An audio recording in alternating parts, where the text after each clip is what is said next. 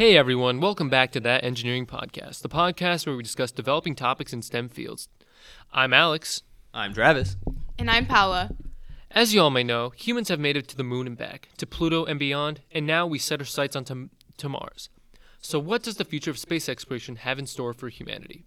The future of space exploration is pretty wide, but I gotta say, the like if we're talking about recent news, it's definitely leaping forward as China just landed their new rover on the moon. It's actually growing seeds up there, which I find pretty neat because that makes it the first biological uh, tests or well experiments in general to actually happen on the moon. And adding on to that, I heard that they actually planted those seeds on the dark side of the moon, which is something very new. Can you maybe tell us a little bit more about that? Well, in general, it's just that's the first time we've ever had a rover actually make it to the dark side of the moon. And uh, they were growing cotton just as a preliminary experiment to see, like, you know, future plans of seeing if they can eventually harvest potatoes and such due to the low nutritional requirements in general, just for, you know, growing food in space. So, how did they grow the plants on the dark side of the moon with there's minimal sunlight on that side, obviously the dark side of the moon. So, how did they get the right amount of sunlight? Did they have like lights that had the right frequencies of light for yeah the seed was entirely encased inside the rover. What they did is they were just using solar energy that powered the rover powering lights that were inside the capsule to oh, grow okay. the seed. All of the soil and stuff was still transferred from the planet as it was mainly a test for you know gravitational differences on seed germination. So you're saying the soil and everything came from earth? Yeah Okay, yeah, making sure. Um, well, that's uh, very interesting. Um, and it going back to what you said a little bit earlier about how it's only just a preliminary test because they are looking more into um, planting like potatoes and such. Yeah, that's what I read about because the whole goal is that cotton is smaller right now, and the future is generally if you can get like you know because cotton's a pretty tough crop and potatoes are a also really tough crop. So the whole idea is that if the gravity allows you to grow cotton, eventually once you have the resources to set up tests in general, you'll be able to start growing potatoes and just in general being able to have plants that will still grow in an atmosphere that's not Earth's. Well, not even if isolated, just with gravity differences will be a step in just food production in space. Well, yeah, the soil on the moon isn't as nutrient rich as Earth, so we'd probably have to export all our soil that we'd have to grow the food on to the moon r- rather than having the soil on Mars, for example, which Mars has some nutrients built in due to their potentially uh, biologically rich ancient past, but the moon has been just a devoid rock uh, with little to no atmosphere and barely any gravity. So we'd have to probably export all our resources to the moon in order to begin growing. Let's be fair, that's most of the universe at this point. It's all pretty devoid. Very true. But then I start to wonder, like, why? Why are we looking into food production on the moon if we don't even, you know, if nothing is exactly colonized up there right now? Well, it's just setting the grounds for the ability to have long duration missions where we can supply our own food rather than having to rely on food storage for years or months. For example, a few years ago, they the astronauts on the ISS were able to grow lettuce using aquaponics. So I see the ability for the this application for potatoes and cotton to be able to have sustainability on long duration missions, especially to, as we head towards Mars. So, do you think they're looking um, more closely into? Um, I don't know. I don't know. you can cut that out. do you think they're looking more closely into different types of food production? And do you think we'll. Wait, actually, that's not a good cutoff. Yeah, cut this. This is your job, production team. You all suck. No, and hey, no, hey, I'm just hey, kidding. I'm lying. I'm, I'm lying. I love you all. Well, going back to what you may have been wondering, like if they can go further than potatoes or con, well, yeah, NASA has been testing with agriculture and with peanuts, leeks, uh, I believe tomatoes at one point even. Mm-hmm. So there's a lot of variety of crops that humans are testing here on Earth in soil conditions similar to those on other planets and the moon for us to even grow such plants. Yeah, and uh, the rover itself was actually just nuclear powered, and so that's something that's pretty neat that I find because I know we use it a lot, but it's always neat to just kind of see a mobile nuclear powered vehicle. And Well, there was actually a problem with one of NASA's landers on Mars. It was originally solar powered, but because there was so much dust in the atmosphere, it actually covered it within a few months, and it only was able to work again once a random dust storm came in and flew, flung all the dust off the solar panels. So from now on, NASA has been using uh, nuclear batteries, as you said, similar to this rover, to power all of it. Oh, well, that answered my question because I was just about to ask why didn't they use um, solar energy rather than nuclear? But yeah, that would make well, sense. they used both for this rover. right. Well, But- they they use solar in transit, but once they get onto the actual planet, the rovers themselves have nuclear batteries. Right.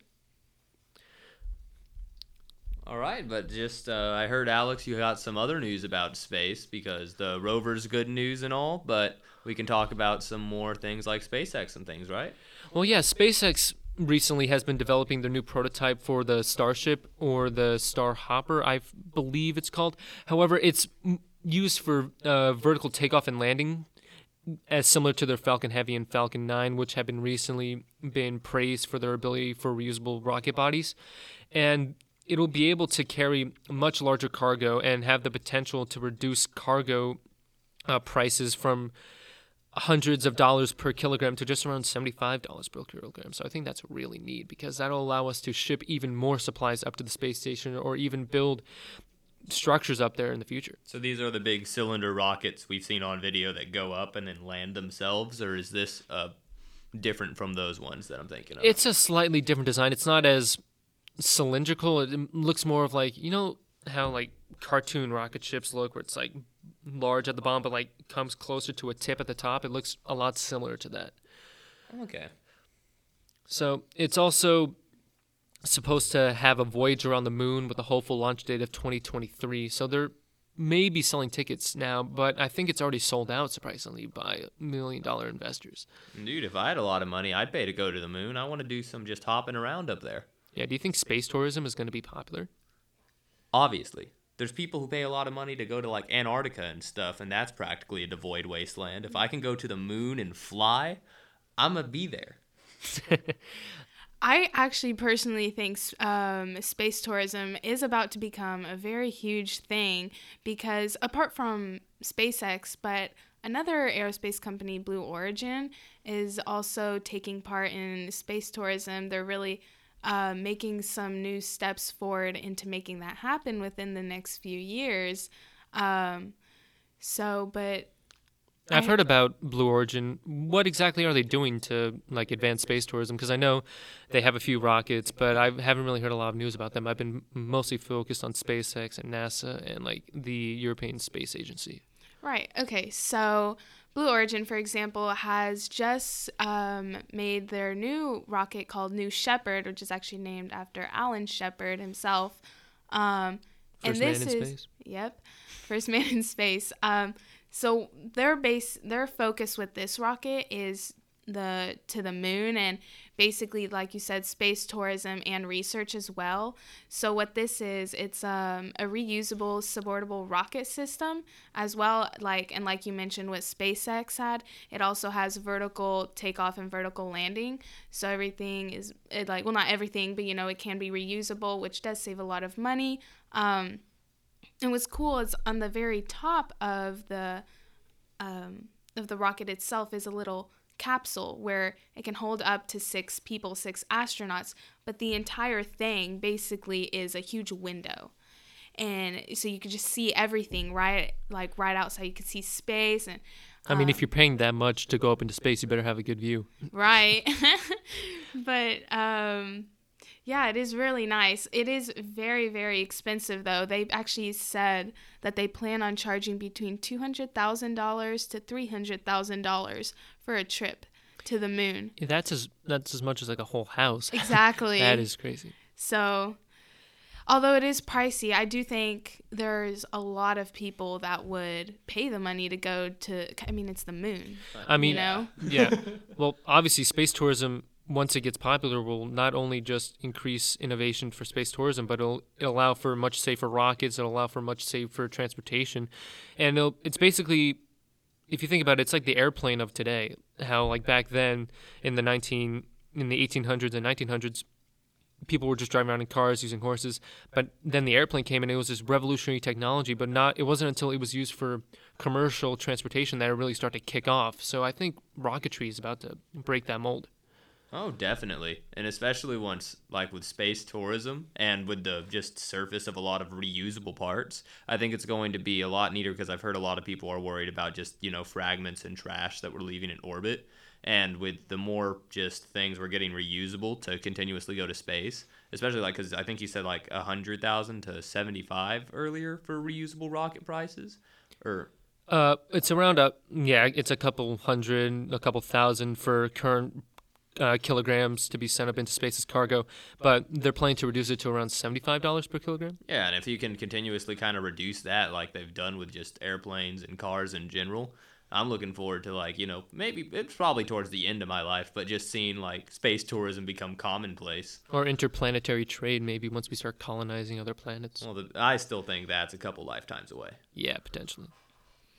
Well, kind of going back to the New Shepard rocket, um, like I said, it will be able to hold people, take people up to the moon and everything, but it also is going to be used for payloads, you know, research. And something very interesting that I did find is so you can go on their website actually and kind of pitch your research idea to them and get them to take your research up into space. Obviously, it's a huge process and all these applications and things you have to go through, but they did give a list of all the payloads that um, will be taken first during the first launch. So is it like a queue for what research can be go Right. can can be sent, or is it like just scraping the bottom of the barrel? No, no, no.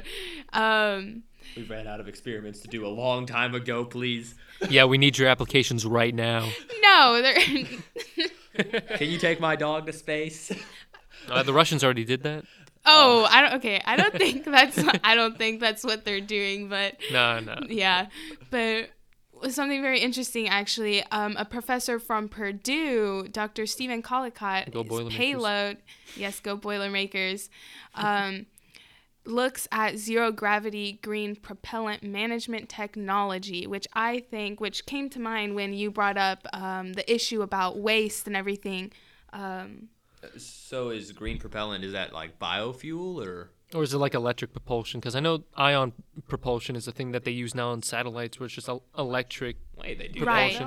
That now? Yeah. Yeah, I did hear about the ion uh, propulsion, although I don't think that's what it is. Obviously, it honestly didn't go into much detail. It just gave a little description of what um, the research was about, just kind of scraped the surface. So I'm not 100% sure, but Yeah, I didn't know we had the ability to do that yet. Yeah, it's on satellites because it doesn't uh, create a lot of thrust or acceleration, so it's just made for small maneuvers, and it doesn't use it uses a bit of power, but because they have like nuclear, I mean solar energy there, they're able to use it freely essentially. Okay, so this just so are they actually creating a force with the electricity, or are they just using like it to move an object to it's create force? It's sending out essentially electromagnetic particles, like particles are being sent out as ions, which creates thrust and pushes the satellite forward, backwards, or whatever maneuvers they need to do.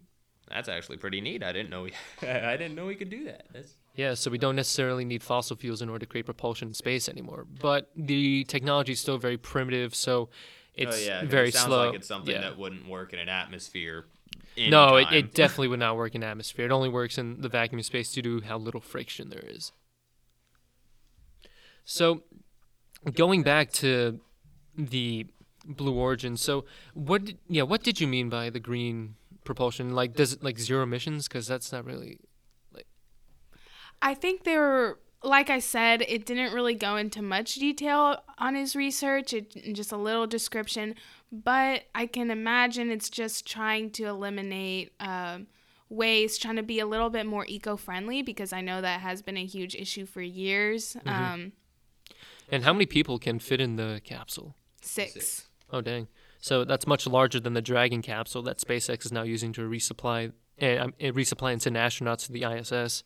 It is actually very big. If you think of a first class flight, like your chairs can recline and everything, it's like a bed basically. Well, I think a big description of that could probably be because you know, Paula's is designed for tourism, and then yours is for resupply. So that could probably explain just the. Yeah, true. They're both accom- accomplishing jobs in different parts of the aerospace industry. Like what, like s- Blue Origin's aiming towards space tourism and moon, and the moon, while SpaceX is more looking towards resupply, uh, reducing cargo costs, and colonizing Mars.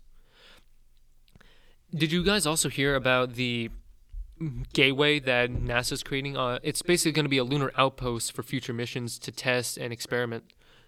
Oh, so like an actual place operated by people, or is this more of an automated system? It's going to be like essentially a larger version of the ISS orbiting around the moon. Oh, okay. Yeah, so it's supposed to test the Orion spacecraft and eventually the asteroid redirect system. NASA actually, in the next few years, I think in around 2022, will actually be trying to redirect asteroid orbits in order to test if we're if we as humans are capable of redirecting asteroids away from Earth in case one is heading towards us. Ah, so they're thinking they can play the job of Jupiter now, huh? Yeah, basically. Have you if you guys ever seen the movie? I think it was called Armageddon. Have you guys ever seen that with uh, Bruce. Willis?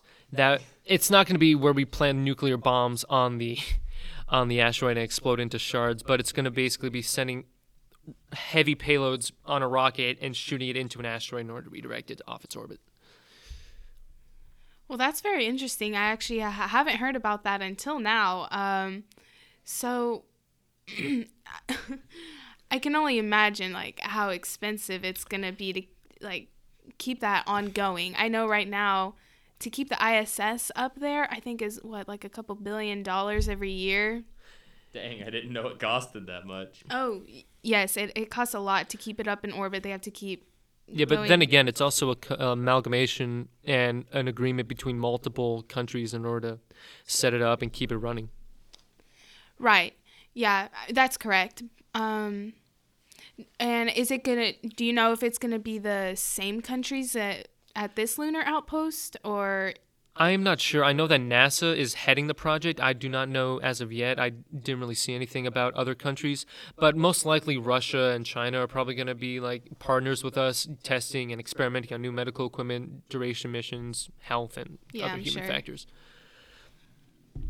Oh, so we can just have a motion, multinational party among the moon. I, it, it will it will be neat just to see what type of experiments we can actually do in a lighter orbit, and if like I don't know, well, if weightlessness will still be the same because I guess you'd still be falling all the time, but wouldn't it be at a slower rate? I mean, technically, there won't be weightlessness because one sixth the Earth's gravity is on the moon, so Well, you yeah. won't Well, feel I mean, weightlessness, it but you'll be bouncing around a lot. Like you know, like the ISS station where you're like sort of feel weightless because you're eh, the reason you'll float is not due to lack of atmosphere, but because you're constantly falling around the Earth. Yeah, it's in the ISS is more in microgravity. There's there's such a minute amount that doesn't factor into it, but it still has an effect on your body. While the moon is more natural gravity, but it's still not it's not nearly enough as Earth. So you still have if it yeah. would be like microgravity orbit, and if it would be like the same weightlessness, or if it'd be like a different feeling among the space stations. There, there most likely will be a different feeling, but we've never experienced it before, so it would be a scientific endeavor in order to see what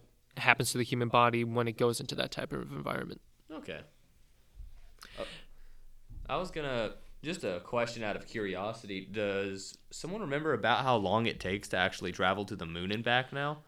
I th- it's a few months. I don't have the exact number, but with this space station, we're actually supposed to be having astronauts like stay there for like missions at a time, kind of like how they do with the ISS now, and testing new spacesuits, uh, air revitalization, water recovery and management, and a bunch of other things. Yeah, because I think it was Blue Origin had a plan to get space travel down to a certain amount of days between the moon and back, but I can't really remember about how long it was. I mean, now with like new composite materials being made, new rockets being made, especially with the vertical takeoff and landing rockets being able to be reused, I'm sure that we'll be able to narrow rocketry down to an exact science more than it already is now. All right. And I guess we don't really have an exact date for when the lunar outpost will be made, but it will be coming in the next few years. Oh, okay. So it's one of those that's actually a closer project. Yeah, exactly.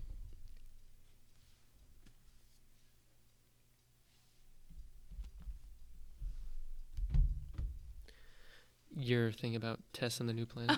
Yeah, that's what I was pointing to. Okay, Okay. we can. Yeah, yeah, Yeah, yeah, yeah, yeah, you can just go- yeah, yeah. Yeah, yeah. Yeah.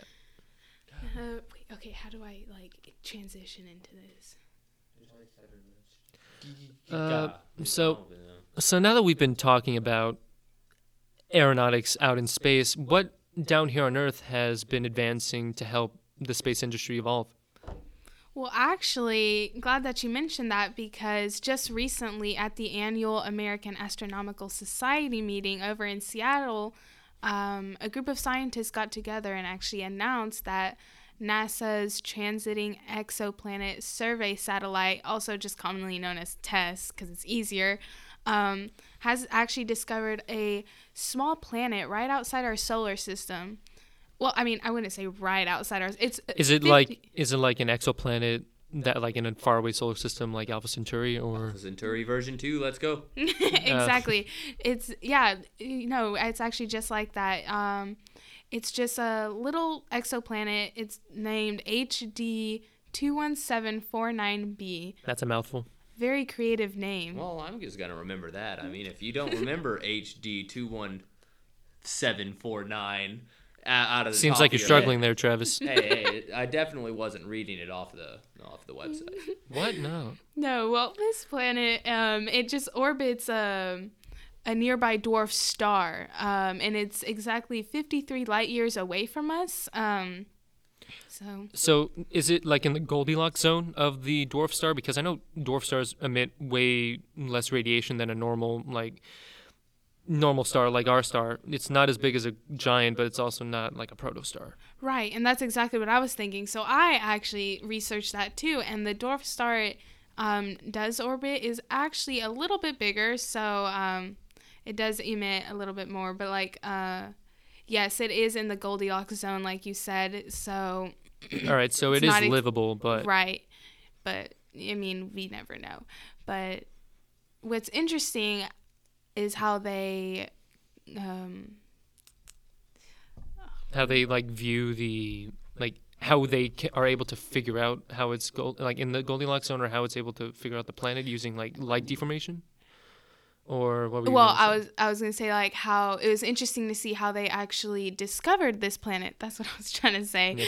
Um because um if you look back at their data they so what they were looking at is was repeating um, signals um, and they noticed that there was this like signal that kept like appearing like this like light Like dips momentary dips in their data And I think they're able to actually figure out the composition of the atmosphere through that too, right. which is kind of crazy. but they noticed a pattern. Um, every 36 days, the same dip would occur in their data. And so they looked more closely into it and they were like, oh, it's a planet. And that's how 36 days exact is exactly how long it takes it, um, to orbit the dwarf star.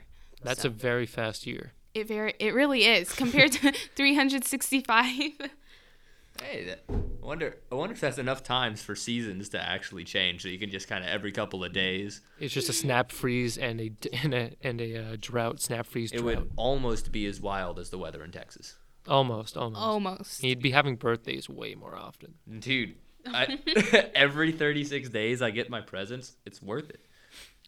Well, that's actually pretty cool that we're able to figure out if there's an actual planet that is able to support life just by looking at it through a telescope or using scientific instruments. My question is: Is this one farther than Alpha Centauri or uh, closer? I think it's farther. I yeah, it's definitely farther. It's I know Alpha Centauri is closer than 53 light years away. Um, but Man, that's we still pr- travel that fast in our wildest dreams. Yeah, we just need to invent the warp drive. Ah, well, obviously it's that easy, guys. Come on, get on it. Yeah, Enterprise, here we go. But speaking of like new planets, the in the one second, the NASA's InSight lander landed on Mars in a few months ago, and it's gonna be a leap forward in studying Mars's seismic past. Um, it's able to investigate the seismic activity of Mars using the Se- Seismic Experiment for Interior Structures, or SEIS, to gather tectonic data in this ancient volcanic area.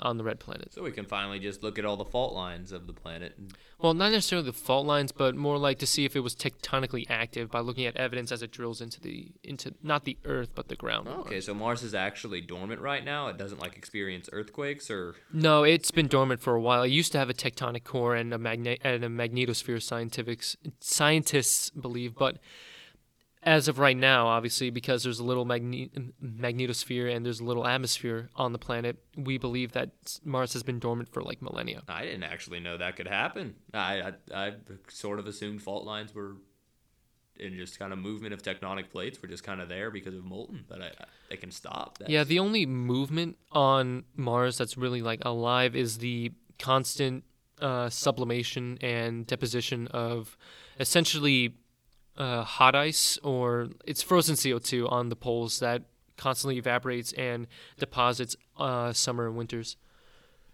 So, what exactly have have they made any recent um, research discoveries? Um, as of right now, they're still gathering data, but they plan on discovering um, how warm the interior still is to see if they can get maybe geothermal energy from the planet if we land there, or if we can raise plants in a warmer environment rather than having permafrost. Because, you know, plants can't really live in a frozen environment. But um, they're still also launching two cube satellites to gather additional data of the surface, which are comically named WALL-E and Eva due to how they use fire extinguisher fluid as thruster propellant. it's pretty neat. I mean, if I guess if you use propellant, might as well use uh, fire extinguishers. That's what comes to my mind first. Yeah, but it's funny. Like they don't. it's funny that they use fire extinguisher as a thruster because you think of thrusters as being actual fire, but this is actually something that kind of puts that out. Hey, I mean, why not? Maybe they just saw the movie and got inspired. I It's mean, the that's a- exact opposite order. I mean, it happens. You know. an equal and opposite reaction. That fire extinguisher fluid comes out fast. So actually, it's kind of a There's neat probably idea. just you know some intern at the office ordered a couple too many. He's like, "Yo, guys, what if Or there's a few Disney fanatics at what if hey, what if we use some fire extinguishers?" Hey, you know how we have rockets? Well, let's put it with foam. yeah. No, but it's actually really cool that this was able to land there. It's almost as big as Curiosity. I mean, it's a stationary lander, so it's not going to be able to really move, but it's still going to be incredible what discoveries we can get. In distant future, we're able to find even bacteria life beyond our planet because, as Paula said before, there are many exoplanets that have the ca- the capacity for life similar to Earth. So I wonder if we'll ever find bacteria life or even sentient life beyond our solar system. Right, and I actually totally agree. Kind of adding on to that, um, back to what you said about the moon launch post. Um, I think that's kind of the direction we will be heading in these next few years. More launch posts on like in different areas, you know, maybe like Mars or even colonization. you know, just getting like maybe even like food production up there. Yeah, my whole like if as long as we're talking about just far future is eventually like you know solar sail travel where they just have those huge panels that are quite literally just pushed by reflecting like the light. I mean, they've had that for multiple space probes going like back to like New Horizons or even Voyager. I think had solar probes or not really solar probes, but solar sails in order to push and accelerate them. Yeah, but I'm talking about I want those massive colony ships of the future sci-fi. I've been watching a lot of sci-fi and I want this to happen. I mean, obviously, colony ships will have to be powered and essentially guided by ad- way more advanced technology than we have today. So maybe in the future, Let me dream. yeah, it is a far-fetched dream. However, we have gone stuff past the bounds of our solar system. I mean, Voyager 2 just recently, a few years ago, was able to go past the go into interstellar space. So, if it took around 30, 40 years for Voyager to get out, how long do you think it'll be before um, humans and man-powered ships will be able to leave the solar system? I have no idea, but I don't expect it happening in our lifetime, even with just technology increasing at like a quadratic rate. I'm pretty sure it's going to have to be the next leap, like much after quantum computing and things like that, simply because of the mass amount of requirements it takes. Right, and I agree with that, Travis. Just because sending um, a space probe itself is a lot different than sending actual humans out into interstellar space. Uh, There's a lot of problems that can occur, but you know, maybe it will happen one day.